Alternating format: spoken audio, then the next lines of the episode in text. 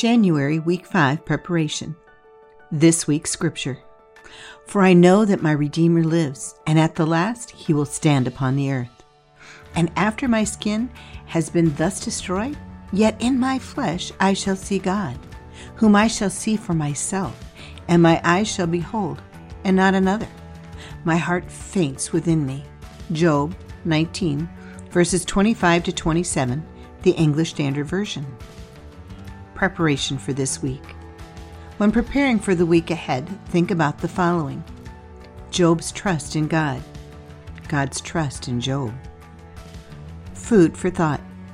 In spite of the overwhelming trials that Job faced, he knew that his hope and blessed assurance remained in God.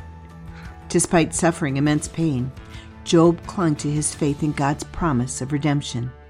He was confident that no matter what adversity came his way, he would be ultimately restored and see God face to face at last. Job declared with strength and conviction, For I know that my Redeemer lives, and at the last he will stand upon the earth. Job 19, verse 25. In this statement, Job expressed a deep trust in God's power to redeem him from all of his troubles. He reassured himself by proclaiming, Yet in my flesh I shall see him. Job 19, verse 26.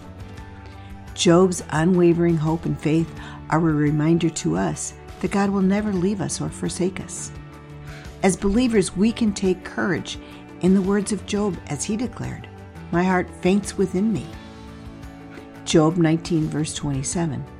We are blessed with the assurance that despite the present darkness, there is hope in the promise of our Redeemer.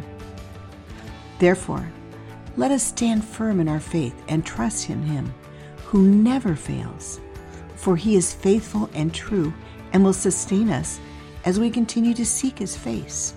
May we cling to this hope with strength of heart and soul. Goals. As we start to wrap up the month, what needs to be accomplished in the next few days to accomplish your goals for this month? Identify any remaining tasks and set a time limit to complete them. Dig a little deeper you may find week five in the companion devotional to be a great partner to this section.